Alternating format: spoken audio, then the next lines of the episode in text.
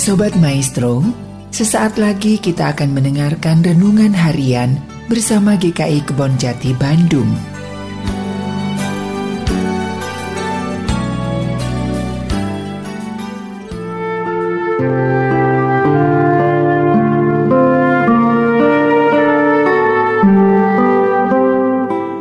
Salam sejahtera saudara-saudara kembali lagi di dalam program Renungan Harian pada hari ini bersama saya Diki. Bacaan kita pada hari ini diambil dari Kolose 3 ayat 18 sampai pasal 4 ayat 1 yang berbunyi demikian. Hai istri-istri tunduklah kepada suamimu sebagaimana seharusnya di dalam Tuhan. Hai suami-suami, kasihilah istrimu dan janganlah berlaku kasar terhadap dia. Hai anak-anak, Taatilah orang tuamu dalam segala hal karena itulah yang indah di dalam Tuhan. Hai bapak-bapak, janganlah sakiti anakmu supaya jangan tawar hatinya. Hai hamba-hamba, taatilah Tuhanmu yang di dunia ini di dalam segala hal, jangan hanya di hadapan mereka saja untuk menyenangkan mereka, melainkan dengan tulus hati karena takut akan Tuhan. Apa pun yang apa pun juga yang kamu perbuat, perbuatlah dengan segenap hatimu seperti untuk Tuhan dan bukan untuk manusia. Kamu tahu bahwa dari Tuhanlah kamu akan menerima bagian yang ditentukan bagimu sebagai upah. Kristus adalah Tuhan dan kamu hambanya.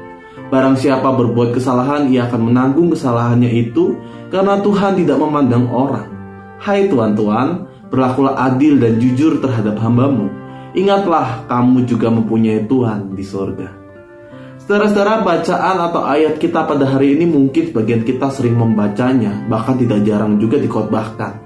Menariknya sering kali dalam pembacaan ayat ini menekankan pada sebuah pemahaman yang kurang tepat ataupun keliru. Ayat ini seolah-olah berbicara tentang relasi yang patriarkal ataupun hierarkis bahwa ternyata seorang tuan ataupun seorang laki-laki seakan-akan lebih tinggi. Makanya dikatakan di awal uh, istri-istri diajak untuk tunduk kepada suami. Tetapi kalau kita melihat bahwa kata tunduklah dalam ayat 18 sering kali ini menjadi trigger ketika orang membaca ayat ini seakan-akan Paulus memerintahkan bahwa seorang istri itu harus selalu tunduk apa pun yang diperintahkan oleh suaminya tetapi sejatinya ayat tersebut nggak bisa lepas, nggak bisa dipisahkan dari ayat-ayat setelahnya di mana sang suami juga diminta untuk mengasihi istrinya sebagaimana Kristus telah mengasihi jemaat umat dan telah menyerahkan dirinya. Bagaimana seorang suami mengasihi istrinya ditarik langsung bagaimana oleh Paulus tentang bagaimana meneladan Kristus yang mampu untuk menyerahkan dirinya. Kata mengasihi dan menyerahkan diri ini sejatinya memiliki makna yang dalam dari apa yang kita lihat. Ketika Paulus memberikan nasihat ini, Paulus langsung merujuk pada karya kasih Kristus dan pengorbanannya bagi umatnya. Di sinilah ada peran, nilai penting yang tidak bisa terlewatkan. Bagaimana seorang suami menjadi sosok yang mau berkorban kepada keluarganya dalam rangka ia mengasihi keluarganya. Hal ini menjadi tantangan yang cukup besar yang diberikan oleh Paulus tentang bagaimana seorang suami ini bisa hadir menyatakan kasih Kristus di tengah-tengah keluarganya.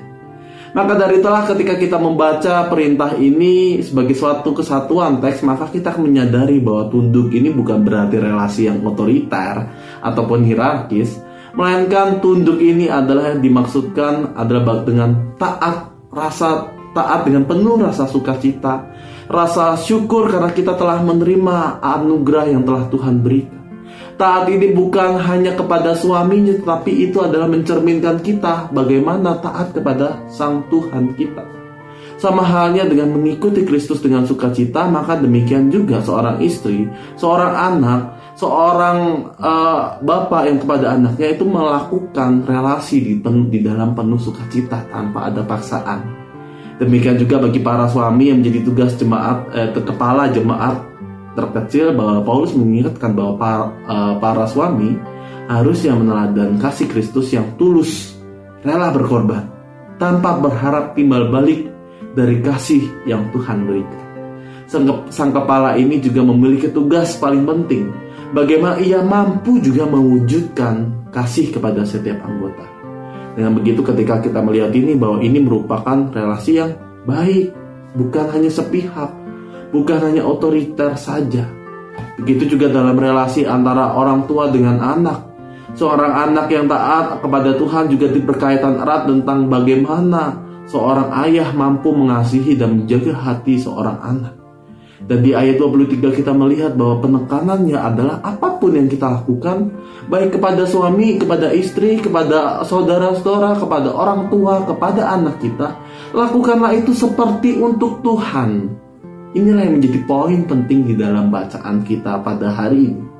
Maka dari itu apa yang dapat kita pelajari dari ayat ini adalah hidup sebagai pengikut Kristus sejatinya dimulai dari keluarga.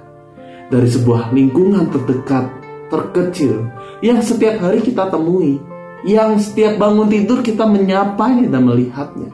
Relasi antara pengikut Kristus ini dicerminkan tentang bagaimana kita mampu meneladankan Kristus di dalam kehidupan kita, mampu melakukan segala hal seperti untuk Tuhan, bukan justru menuntut orang lain melakukan apa yang seharusnya. Perenungan bagi kita adalah sejauh mana kita mampu meneladankan menjadi pengikut Kristus di dalam keluarga kita masing-masing. Tuhan Yesus memberkati kita semua.